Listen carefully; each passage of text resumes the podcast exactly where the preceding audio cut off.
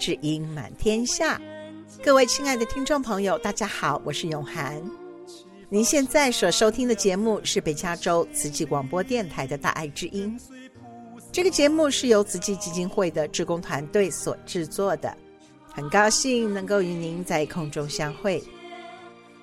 根据统计，一般人平均每天说话三万个字，听别人说话大约五万个字。但是其中有多少是达到有效沟通的目标呢？很有趣的是，统计结果发现啊，在六个小时的沟通里面，通常只有十 percent，也就是十分之一的内容是属于有效沟通。可见人与人之间想要维持良好的沟通，确实是一门大学问。今天的节目中，再次邀请到德州大学奥斯汀分校的教育硕士阮文宇老师，来和听众朋友们聊一聊这个话题。前几次小雨老师和永涵在节目中的谈话，受到许多听众朋友们的热烈回响，纷纷表示说很希望能够听到更多小雨老师有关沟通对话方面的分享。所以今天就让我们来听一听，什么是沟通对话中尽量不要踩到的地雷。用心制作的好节目就在大爱之音。首先，请听众朋友们来欣赏一首大爱剧场。听见爱的片头曲，倾听我说。爱在风中传送，总是习惯不说出口，人来人往的奔波，忽略心中的感受，静停下来，看看我脸上的。疑惑，听听我说对人生的参透。爱在心中流动，不说出来，谁会懂？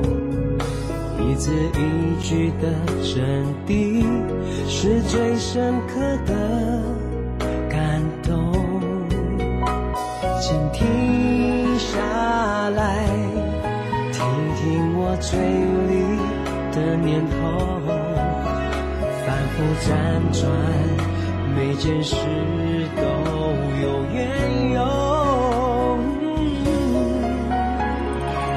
是你以为的结果，请听我说，请听我说，从你的眼眸看见了我，人与人。之间需要学会听与说，爱就要勇敢的。请听我说，请听我说，我们的世界不尽相同。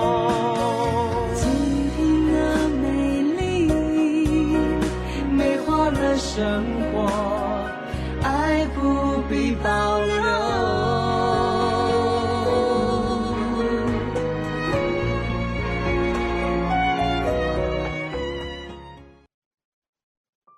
听众朋友，大家好，我是永涵，我是小鱼。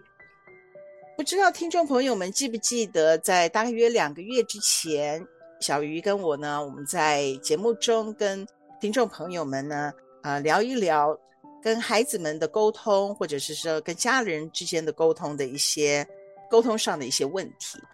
然后上一次呢，小鱼老师跟听众朋友们分享了他在萨提尔模式里面呢，学习到了一些沟通的方法跟理念。我们上次有提到的是，首先是讲到了乒乓球对话，然后呢也提到了赞美日记这个很棒的练习哈。就有很多听众跟我反映说，他听到了我们的这段聊天以后，觉得受益很多，打开了很多他过去的一些迷思。所以我们今天继续来聊小鱼老师在萨提尔模式中的一些学习。好，那小鱼老师，我们今天要聊什么呢？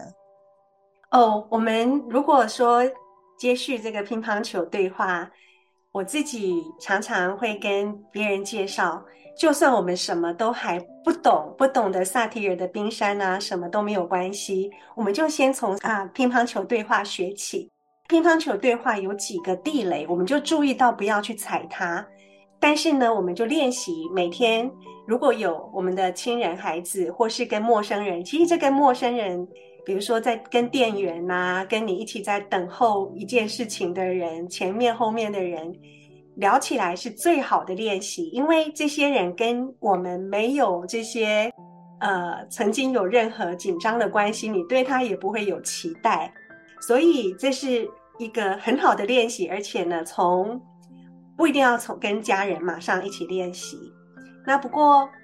我等一下会再来讲一次这个地雷，我会细细的再讲一下这个地雷，不要去踩这个地雷。那怎么样跟一个人，一个人跟你讲一句话，你可以跟他五句十句的对回去，像打乒乓球一样这样对回去。我分享一个，呃，最近我的儿子，我儿子已经大学毕业了，然后他已经在工作。那他在他在八月的时候有一个很重要的考试。很困难的考试，那在十一月的时候，去年二零二二年十一月的时候会公布嘛？我跟我的儿子聊的时候，我问他说：“你紧张吗？”然后儿子说会。然后你知道我说什么？我就说我也会。然后我们俩就笑起来。我我接下来我问的就是：那你的紧张会影响今天的工作吗？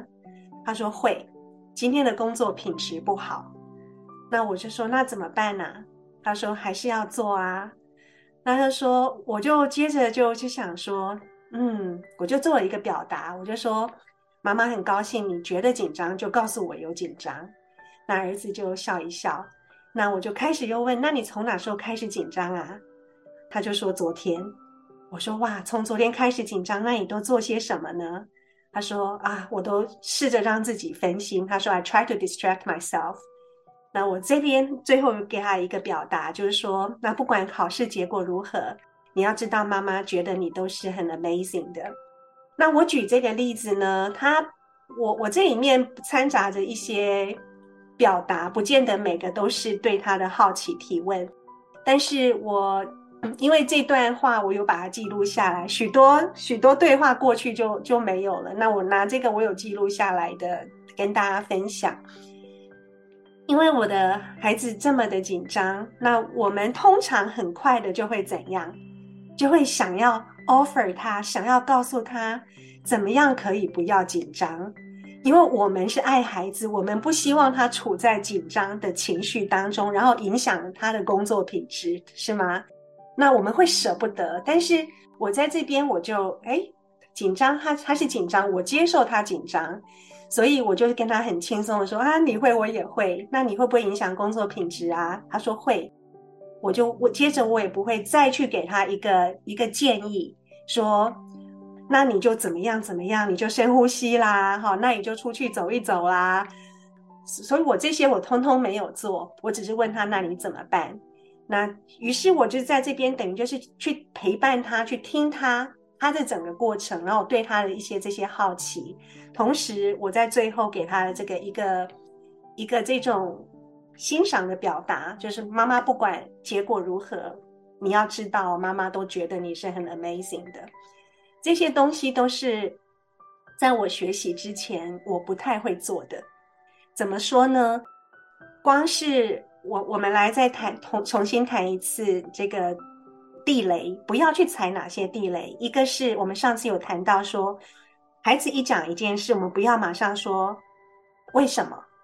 比方说，孩子如果说，呃，我不要学钢琴了，我们可能会马上说为什么？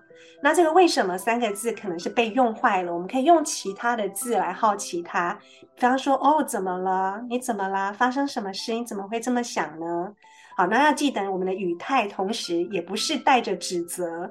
啊，就或是准备要想到讲道理的那种口气跟语态，那都是要去注意的。那第二个呢是说，我们前三句不说，你觉得呢？那因为可能之后一点我们可以说，那你怎么想？你觉得呢？但是前三句先不要说。比方说，孩子如果来问你说，人为什么要读书？然后我们可能就会就会觉得自己很开明啊，会想要先听孩子的说法呀。所以我们就说，哎，那你觉得呢？但是会这样子来问。也许很多的孩子会这样丢出一句：“人为什么要读书？是他心里正经历困难，他正经历一个挫折，可是他说不出来，他不会说。但是我们如果马上说，你觉得呢？他可能有很大的机会，他就不说了，因为他就是说不出来嘛。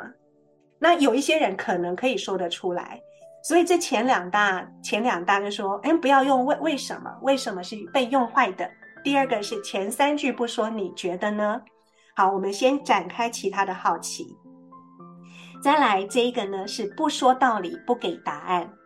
不说道理，不给答案。像我刚刚在跟儿子的对话中，啊、就是说我问他，你紧张会影响今天的工作工作吗？他说会。那我可能就会开始，我这个妈妈。这个慈母啊，就会开始很希望儿子不要这样子的紧张，就会说：“哦，那你赶快赶快去深呼吸呀，或者说你去静坐一下呀。”就会 offer 我们所有自己不见得做得到的，只是我们听说过的，然后想要全部再加在对方的身上。那对方会第一，他没有要我们的建议啊，不是吗？第二，他会觉得。呃，我们好像觉得他自己没有办法去处理他的这个紧张，然后，呃，好像在这边在指导他，所以这些都是会影响对方不开心，然后我们的那个连结就不会起来。所以这个不说道理、不给答案是第三个，第三个我们要记得的。第四个呢是不解决问题，而是关心人。所以这个其实在不解决问题，而是关心人跟。这个不说道理，不给答案，我觉得也是很类似、很接近。比方说，在这个很紧张的时候，我们可能马上就是要去解决这个问题，是吗？那但是我关心的是人，我关心的是，那你要怎么办呢？我还继续关心他，关心他说啊，我觉得你紧张，你就告诉我有紧张。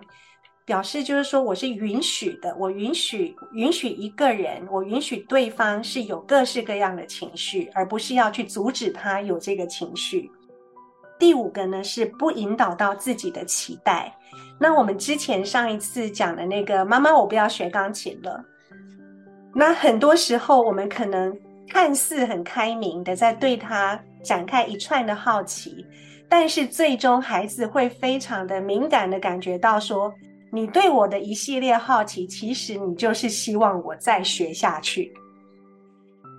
这个期待呢，他是会，我们再怎么样的去粉饰，他都还是会感觉到，他就会不舒服，他就会觉得你不了解我，你没有真正在站在我这一边。所以这些呢，都是我们可以去注意到的。刚才小鱼老师讲了好几个重点啊、哦。呃，我把它抄下来了，跟听众朋友们一起再 review 一次啊。第一个就是不问为什么，第二个呢是说前三句话里面我们不要说你觉得呢？第三是不说道理，不给答案。那第四个是不解决问题，而只是关心人。第五个是不引导到自己的期待。但是我觉得一般的我们的家长真的是很。就是说，我们一般的对话模式里面，很难不掉到这几个地雷里头啊。就好像说，我们一听到小孩说我不想上课，可能马上就很多道理就要出来教育孩子啊，或者是说我不喜欢吃，我不喜欢吃青菜，你会觉得说这样子怎么可以？这样子对你的身体就就很很多营养素都没有啊，就会开始马上要说道理哈。那像这些，那我们家长要怎么样来？着手调整自己的一个对话的一个习惯呢？嗯，这是一个很好的问题。讲到这个，我们就会再谈到萨提尔里面讲的这个应对姿态。萨提尔就是自己去分析出他这么多的这个来找他的需要咨商的人呢，他就分析出人跟人之间在压力的情况下，我们说的是在压力的情况下，不是说他这样子大家通通很轻松啊，呃，在那边聊天，然后出去 hiking 啊什么，这样大家讲话开开心心，这都不算，而是在一个有压力的情况下，你感觉到。诶，有人好像在要求你，有的人好像好像在说话上面对你有一些呃不开心，然后有一些呃生气，有一些情绪。那我们要去回应的时候，其实我们就很容易产生这四种应对姿态。第一个是指责，第二个叫超理智。那超理智就是什么？那个永涵，你觉得超理智其实就是就是要讲道理啊？对对，就是辨是非要讲个清楚。没错，对，他在这个应对姿态上，他叫叫他超理智，可是我们他的意思就是说道理，所以指责、说道理这两个其实很好明白，对不对？然后第三个叫讨好，讨好在我们的社会上可能也会觉得这没什么问题呀，这会有什么问题呢？这不是很好吗？让人家开心呢？但是我们讨好久了，自己就会有委屈，所以去辨辨识自己，觉察自己正在使用什么姿态，对自己会很有帮助。第四个叫打岔，打岔是比较一般人比较光看字眼会觉得不太清楚他在说什么。那打岔基本上就是这个人在说 A，你就去说 B 呀、C 呀，因为我这个人无法去面对这个 A。所以他不想去，不想这个情境让他太难过了，太不安了，太尴尬了，不知道要怎么办，他就去转移话题，或是他就搞笑，那他就幽默啊、然后他或者是他就转身离去，或者是他就冷战，这些通通叫做打岔，就是属于逃避问题的一种方式。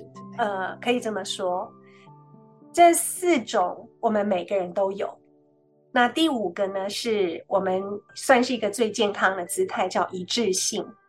那我们呃今天也许不会讲到这个，但基本上我们来看看这这五种，其实我们有时候也会一致性。所以这五种姿态我们通通有，没有什么好坏，而是我们要来看看说，我用这个姿态还适合我吗？虽然过他让我们帮助我们走到现在，成长到现在。其实我们是应该是欣赏、感谢他的，但是他他会让我们的跟人的关系，他去失，他会失功能的。我们一旦一直在指责之下，我们如果一常常在被指责之下，其实我们不会想要跟对方有连接，我们的关系不会好。啊，对方一直跟我们说道理，我们有时候也会觉得很烦，不想听了，觉得我们没有真正被理解。所以这些是其实是失功能的。我们要做一个决定，我们先要开始觉察，我正要说的话可能是哪一个姿态，它会付出什么代价。所以这个对我来说，是我学习萨提尔，我必须说是对我第一个让我开窍的一个一个学习。也就是说，怎么会我的孩子在高中时代，我们的关系会这么的紧张？我们常常会吵成吵成那个样子，我不是就在教吗？我不就是我我也很温柔的说啊，但是当然我不是永远都很温柔的说，我有时候也会气起来，就是很口气很差，然后甚至会骂他。那这些跟口气没有什么关系，是我们说出来的话。当我们是一直在说道理的时候，我们不要觉得我们。就是在教孩子，可事实上这个方法是常常会失功能的。如果各位，你就检视一下，诶，如果我用的方法一直有效，好啊，那你就请继续用。但是如果已经没有效了，大家可能会觉得说，诶，说两次没用，说五次没用，我来说个八十次吧。可能大家会觉得什么滴水穿石啊，可是事实上，这会让这个说道理，其实会让关系变得不好的。刚听到说说道理常常会破坏亲子的关系哦，那可是说家长就会觉得说啊，小孩子这样子都不教，这样子会是溺爱或者是宠爱或者放任吗？家长会觉得说小孩子做错了，或者行为上有偏差，我当然要说啊，或者态度不好，我一定要纠正他呀，哈。所以我其实上次自己有上一个课，里面有讲到，就是不要 react，要 respond。好，就是说小孩子有一个行为或者是一个言语上的一个冲突的时候，如果我们一直去 react to 他讲的话，一直去反应，对他讲的话有反应的话。就会那个让那个冲突会越来越升级，却不能去真正解决一个问题，所以是要去 respond，是要回应。回应的方式就是像您刚刚讲的，就是可能我们要保持好奇心，然后希望能够更了解。所以就是不要去让这个冲突越来越升级，而是要能够很平和的，大家彼此都能够在很冷静、很理智的状态之下，能够继续的进行讨论吧。像刚刚讲说，不要讲道理，不要说道理。那我们要怎么样来做到，好像不是在说道理呢？我我觉得另外一个词叫停顿。嗯。我觉得我们如果刚开始已经对我们自己的这个应对姿态有一个觉察，就说哦，我我接下来要说这句话，好像是在骂他耶。好，那我先停一下，我想一下，然后我让我自己我稳定一下我的内在。那呃，或者是说，哎，我接下来说这句话在说道理，其实说道理会让人家很烦。那我停一下，哎，我接下来要说的这句话好像是没有在，没有，好像是在打岔，哎，那我停一下，这个停顿的功夫我们练一下。其实我们真的是过往这么几十年的一个惯性，那我们现在有一个觉察，就是一个好的开始。所以我们不要太对自己要求，也不要太高哈，就是有一个停顿，然后停下来。其实我相信，跟我们我跟我们相处的家人就会马上感觉，诶，爸爸不一样了，妈妈不一样了，他没有像以前那样马上就回就反应。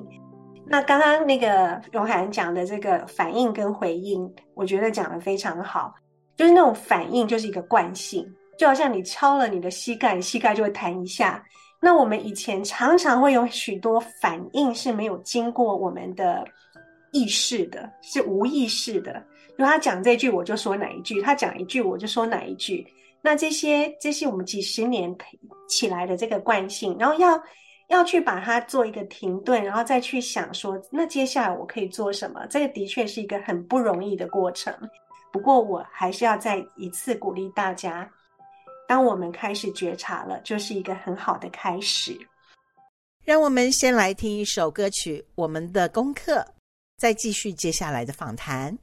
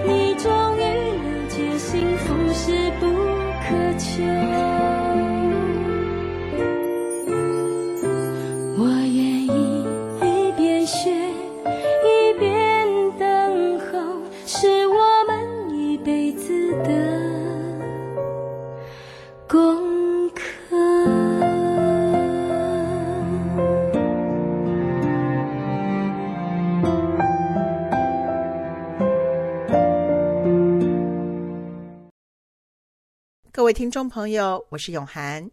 刚才阮文瑜老师分享了人与人沟通的时候，经常不小心会踩到的地雷和惯用的四种应对姿态。接下来，让我们继续来听小鱼老师的分享。好，我们刚刚小鱼老师讲的这个反应跟就是一个反应跟回应嘛，哈。那可是我们有时候明明小孩子做一个事情，我们心里就不高兴啊，不高兴，我们要怎么样讲出来的话？听起来不像是指责呢，就是就是明明就是他做了一个，或者是袜子乱丢啊，自己的衣服也不去洗啊，嗯、房间乱的一塌糊涂啊，那我怎么样能够去用一个比较不是指责的方式来跟孩子讲这件事情，让孩子也不会起了一个烦恼心，就是好像两个人的冲突就开始升级呢？好，这是一个我我相信有许多许多的方法，但是我最近学到的一个，我在许多的课程里面，许多老师都在讲这件事情，就是所谓的主观诠释跟客观事实。也就是说，许多时候我们在说的都是我们自己的解读跟诠释，但是我们这个解解读跟诠释，就让对方感觉到。你在评价我，你在批评我，我都不好，我永远都不好。给对方一个这样的感觉的时候，我们这个对方一定是武装自己，或是反击回来，一定会有一些冲突出来。那我们要怎么样来练习判断？我现在在说的话是一个事实吗？还是一个你自己的评价或解读或诠释？那我们来练习一下哈。呃，永涵。我现在问你哦，哈，我讲一句话，然后你帮我判断一下，这是一个事实还是一个诠释，好不好？嗯，是一个客观的事实还是一个主观的诠释？我姐姐花钱大手大脚，你觉得这个是一个诠释吧？一个主观的诠释吧？好，你怎怎么看？你怎么认为它是？我也这么认为，我也我也认为它是一个主观诠释，就是。一个观感，这是我对他的一个观感。嗯、因为大手大脚这四个字，嗯、对不对？是，对。那我们怎么可以把它？我们用我们的想象力啊、哦，好，现在因为因为不是一个真的我们的状况嘛，所以我们用想象力把它改成一个客观的事实。嗯，我有想到一句，那你也帮我想一句。嗯，我可能会说，哎，我姐姐上星期买书花了一千元。我是说，哎，他今天去逛百货公司，买了五百多块钱的衣服。嗯，好，所以这个一千元买书对一些人来讲叫做很多，对一些人来讲 it's OK，对不对？所以当我们用一千元买书，而去说把它说成说我姐姐买书大手大脚的时候，它就变成是一个主观的东西。你自己给他的一个评价。那刚刚刚刚永涵举的例子说，他去百货公司买了多少钱，这就是一个陈述事实，而没有带进任何评价。好，再来哦，我们再来练习一个。他开车开的好快哦，这是什么？应该也是诠释吧，主观的诠释。嗯，因为这个快，对不对？对你是快，对别人是快。对，还有对什么是快？那我们来把它客观事实一下。假设就是说他在那嗯学校附近开车啊，然后那个 speed 应该是二十五迈的，他开到四十五迈。是，如果我们愿意多去观察我们看到的一些具体的事实，然后我们花时间把它说出来，因为说这些事实比较花时间。嗯，然后说一个。用一个形容词，用一个呃自己主观的一个诠释，好像比较快。比方说，他总是怎样，他老是怎样，好，他花钱大手大脚，他很懒惰，他很爱拖延。这些这些好像似乎让人家一下子就有一个 picture，一个图像，这个人是什么样子。但是事实上，这是不公平的。这样子的一个诠释去说出来，这是不公平的。但是我们如果学习是用一个客观的事实来陈述，我再举一个例子，就算我连我说我父亲是一个好人，就算这句话，它都算是一个主观的诠释哦。但是如果把它客观事实化，我们可以变成说，我爸爸每年都把自己薪水的百分之十捐给教会，比方这样说，那这就是一个事实。所以，我们来注意一下这一点，我相信对我们跟他人的这个沟通会很大的帮助。而不会真的，一不小心就去去误触了一个对方的按钮。好，这边呢，我想要再补充一点哦，就是其实这个我们今天谈到这个主观诠释跟客观事实，我们也不要落入一个呃想法说哦，原来主观诠释不好哦，不是哦，我不是要这样子说，而是当我们在沟通的时候，我们去。觉察自己有没有在做一些主观的诠释，而带给对方有一种被评价、被批判、被批评的感觉，这是我想要强调的。事实上，主观诠释人人都有，一天到晚都在做。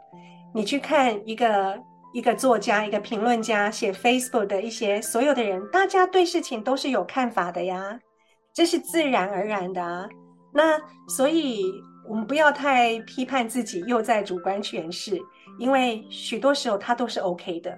我们当然对许多事情，我们就是会有看法，我们会觉得说，呃，我觉得这样这样这件事情对我来说是不公平的。好，然后，但是我们可能要去认领这个不公平的想法是我自己的。我们只要有这样的一个觉察就好了。呃，所以今天如果说孩子，都没有练钢琴，好了，你没有看到？你觉得孩子没有练钢琴这件事，我们开始有些着急了。好，我们意识到我们自己有着急，可是这个着急是我自己的。我们把这个着急，我们不适合把这个着急就去丢在这个孩子的身上。那我们可以对孩子有一个去去去好奇他，用客观的事实去好奇他。比方说，星上星期五是学钢琴，今天已经星期三。按理说，老师是要他每天都练习钢琴三十分钟好了。那你看到你的孩子，他其实回来从星期五上完课回来，六日一二三五天，他练了两次，有一次练三十分钟，有一次练十八分钟。那这些东西我们都要自己稍微要有一些观察，跟自己你要记录也可以，或是真的自己。啊，就记在脑海里。所以，一个比较公平的、一个比较客客观的一个说法，就会是：啊，孩子啊，你可以呼唤他的名字，就说啊，小美啊，啊，妈妈注意到从上次钢琴课回来，妈妈注意到你练习了两次，那有一次你练三十分钟，有一次练习了十八分钟，怎么啦？你你怎么了？老师希望你每天练习三十分钟，那你你发生什么事？你你只练习了两次呢？那这样子的一个一个客观的事实，以及我们注意我们的语气，他他会来给你真实的一个回应，他也会真实的回应他到底发生什么。如果不是这样问的话，我们永涵，你猜我们如果是一个主观的诠释，常常会怎么样？就把一句话就丢给这个孩子。当孩子星期五练钢琴，啊，学完钢琴回来练了两次，我们会说什么？你怎么都不去练钢琴啊？嗯，你这个礼拜到底练了多久啊？你到底会不会啊？对，或是你怎么这么的？你怎么这么偷懒啊？你怎么啊、呃、这么会拖啊？你怎么今日没有今日事今日毕啊？你怎么都做不到老师的要求啊？当初钢琴说你要学的，你怎么今天又变这样啊？就许多的这种这种话，这种怨怼，通通出来，那这绝对不会带来一个一个好的功能的。好，刚刚举了好几个例子哈，就是说我们平常讲话的时候，就是没有经过一个停顿，可以讲说说话没有经过大脑啊，重新的组织，然后想一想以后再把这个话说出来，很可能就会造成一个伤害。是啊。我觉得这个地方就是很容易会有一个所谓的负面标签，我们就会一直跑出来。当我们一着急的时候，我们可能就说：“你怎么这么懒啊？你怎么这么爱拖啊？你怎么这样总是虎头蛇尾啊？你怎么这么脏啊？”这些标签就会一直出来，我们会觉得说：“啊，真的是自己还以为形容的很贴切，可是这都是在伤害人的话。嗯，而且这些标签你帮他贴了，他可能就自己带着一辈子。那你希望你你会希望你的宝贝孩子是永远带着一句你送给他的负面标签贴在自己身上一辈子吗？这是我们要好好的想的一件事情。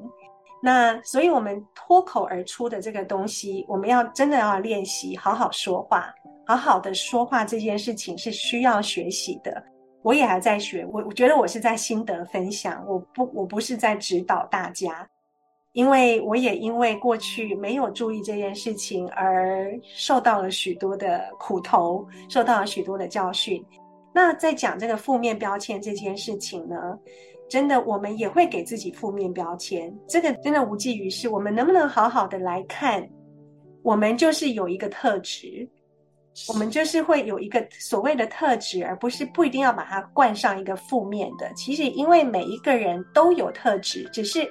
我们在什么时候使用这个特质，会把事情更顺利做好，或者是会延宕的事情，会或者是呃让事情没有如我所愿。比方说，我们很容易说一个人爱拖延，哈，或说自己爱拖延。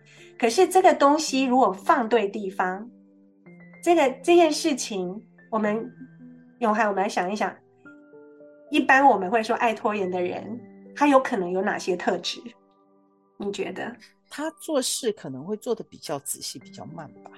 因为他他就是需要花比较，他比较注意这些小节的部分，他就没有办法很快的把一个东西做完。嗯，对，所以有可能是他还在想，嗯、还在想这件事情要怎么做。他这句话一句话，他要怎么回应别人？是啊，然后他可能就已读未回比较久，因为他在想。呃，所以这样子的人，他其实有一个特质是，他会，他会可能比较深思熟虑一点，那因此他就会造成他一件事情拖，所谓的拖比较久。但是我们如果不把任何一个特质贴负面标签，而是，诶，他在这个时候，我们就发现，他反而使用了这个特质，他不会莽撞，诶，嗯哼，哦，那有的人他不拖延的哦。他事情做很快的哦，可是他有些时候他可能太快了，他很多事情没有想清楚，他就决定这么做了，他就这么回应他人了。那所以何者是好是坏都很难说。所以我觉得这个不要给对方贴负面标签这件事情，而且也不要给自己贴负面标签这件事情，是很值得大家好好想一想的。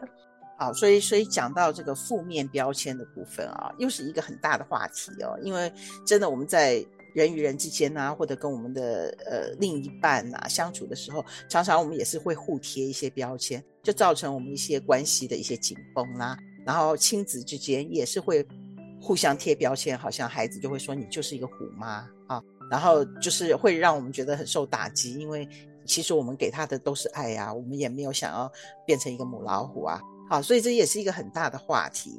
那我们下一次的节目里面，我们就可以继续的来讨论这个负面标签，还有您刚刚讲到的一个缺点跟优点之间的一个转换的一个话题。好啊，好啊，其实这些也都是我很有兴趣，然后当我学到的时候，都会觉得啊哈，那种啊哈 moment，觉得。他替我解套了过去的一些自己的行为跟语言，所以这样的学习是我很开心，而且我也很开心有这个机会跟大家分享。好，希望我们今天的对谈呢，能够对听众朋友们有一些启发跟帮助。我们就期待下一次的见面喽。好，感恩，感恩。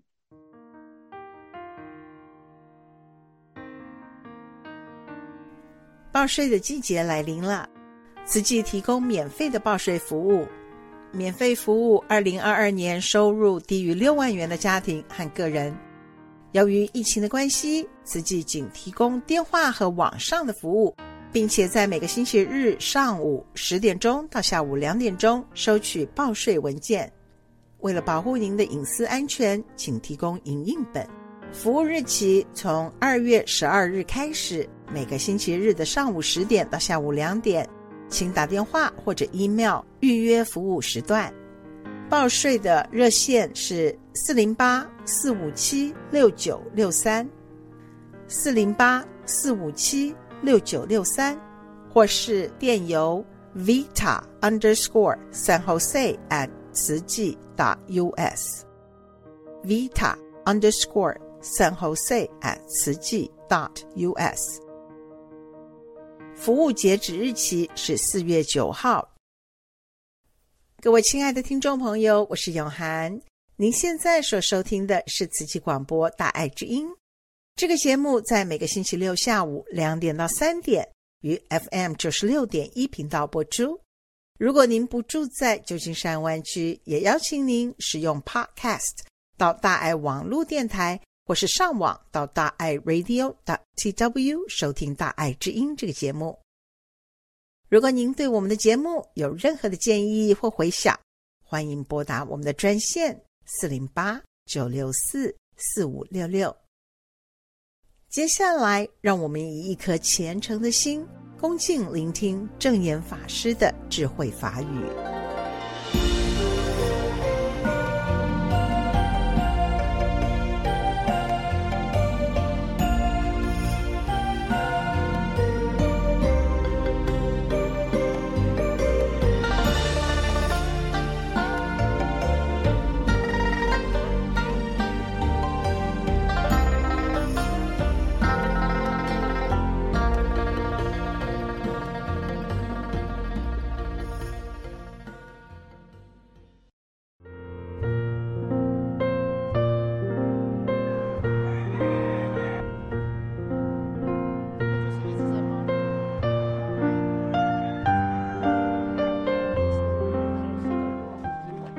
大家都是紧紧的把握时间，该做的事啊，都做。慈善的工作总是嘛，普及全球。我们的这国际救灾的事情，也多是了。很快速啦，可以去达到。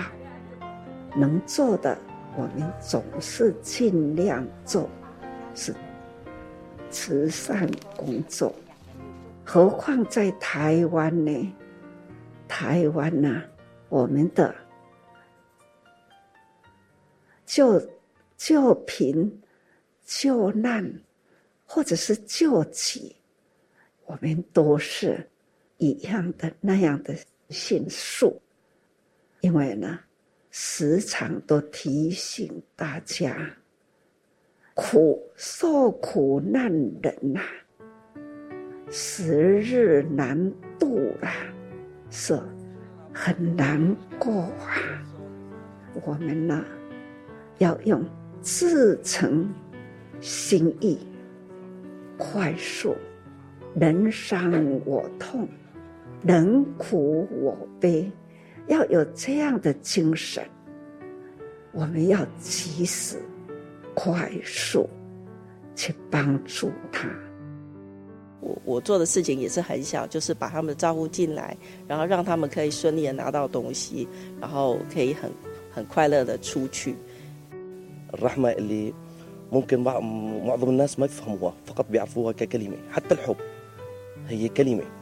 لكن كيف تنفذ هذه الكلمة السوجي عرفت تنفذها حقيقة وعرفت تنفذ الرحمة 我很感恩全球慈济人呐、啊，都能做到这一点，很感动感恩呐、啊。那当然还有许多的，那我们该做的，请心力，跨国救灾。 或者是跨国济贫，跨国建设等等，这类我们也都是啊，用那一份的诚心爱心啊，不忍之心，也都是同样。感恩大家的爱心啊，合而为这贴近佛心。其实我也品了一分的佛心，所以呢，勉励人人行菩萨道。菩萨道呢，是秉持了了解人人本具有佛性。要学佛，离不开菩萨道。大家都是及时身体力行去做，很感恩又感动。那看到土耳其一个镇是两个国家受伤，是十七个省。所以说来，国度为脆啊，人生无常。两千多年前的话，一直说到现在，还是同样这样的话在说。这都是呢，人间呐，不会变的。时间、空间、人与人之间，这都是不会变的啦。那我们要如何来面对人生？最近一直在提起，过去呢，地球上人不多，佛陀在两千多年前，他就觉得人生。众生苦难多，苦难犹在，人生的人口增加了几十倍，所以人口增长很可怕。地球没有比较膨胀，没有看多，可是呢，人口膨胀很多啊。所以说来。这人口是安尼污染了空气啦，破坏大地啦，所以我会常常说，担心气候变迁会越来越严重，担心地球不断被破坏。现在的科学家也在呼吁的。大家共同缓和污染，缓和呢这样的软哦，所以哈、哦，这我们大家人都爱用心，不是呢，我们做不到，只要尽心力，从日常生活中啊，简约简约。较谦欲的啦，那应该呢会帮助会更多，因为人口，咱为未来的人口都存一挂，那这未来人口才会安全啊。我们为未来呢少破坏一下，地球的生命会比较健康一点。大地呢是有地体，我们要过这个大地的体啊，都爱亲像咱人你过身体赶快。其实我们每一个人的身体也是同样亲像一粒地球，生命体嘛真多在咱的身体内底啊，维生啊很多啊。总是呢，同样的道理哈，我们要好好的用心深入哈去了解啦。那一座天空，对啊，但是呢，又奈何，实在是无奈。最近这几天，感觉讲回到转来，赶快来呼吁，呼吁如何呢？来爱护地球。所以，请大家，最近我都一直跟大家说，所以爱好好的呼吁啦。这很多事情消耗的节约一点，其实呢，我们这样的挥毫，那是赶快呐，有朝一日，不是欠钱。是欠粮食，起码大家，敢若想要起利，计算银行偌济，银行伫银行里，钱无法度定啊下伫这个腰带里，其实有钱也是放伫银行，我们一定要好好的。想如何呢？让简约简约，让大地的不要生态不要一直被损坏。咱那一旦大家人看重这行啦，对生态帮助会很大，人人的一分一毫的珍惜它。是帮助很多哈，看看，这都是大家很关心，因为师父关心，大家呢就会跟着师父来关心。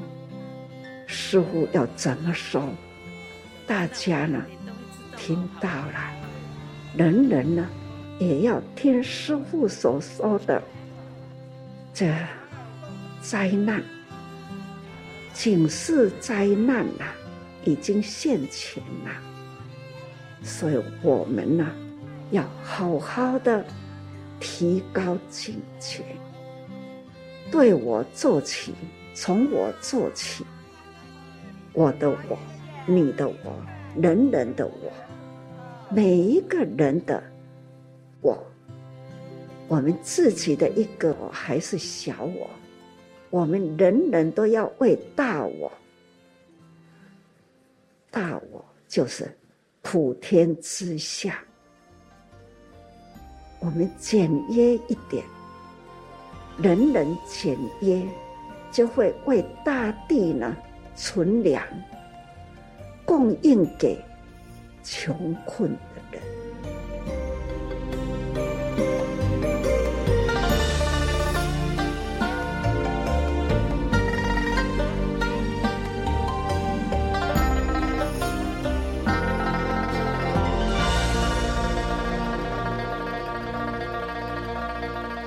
以上真言法师开示的录音是由大爱电视台所提供。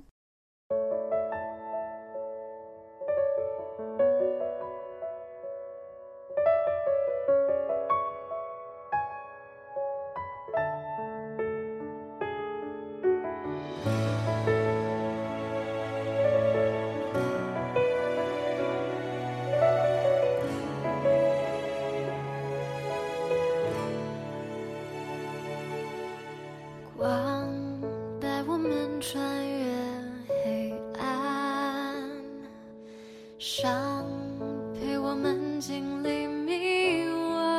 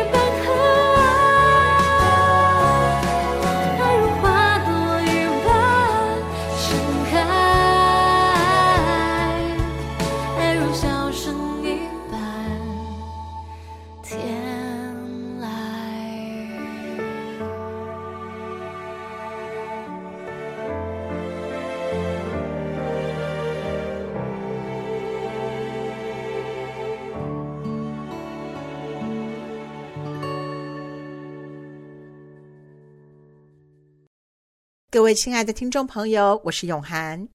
今天在节目中，我们听到了阮文瑜老师分享什么是人和人沟通时候不能踩的地雷，以及如何将一般人惯用的主观诠释转换成客观表达的方式来和别人进行对话。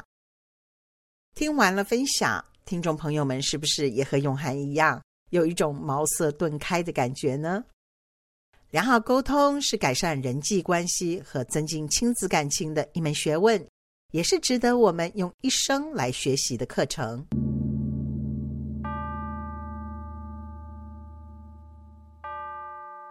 今天的节目就要进入尾声了，希望您喜欢我们为您准备的内容。慈济邀请您与我们共同用一颗虔诚的心，用爱与关怀来祝福每一个人。祝您在未来的这一周平安、健康、快乐。感恩您的收听，下个星期六下午两点到三点，慈济与您空中再会。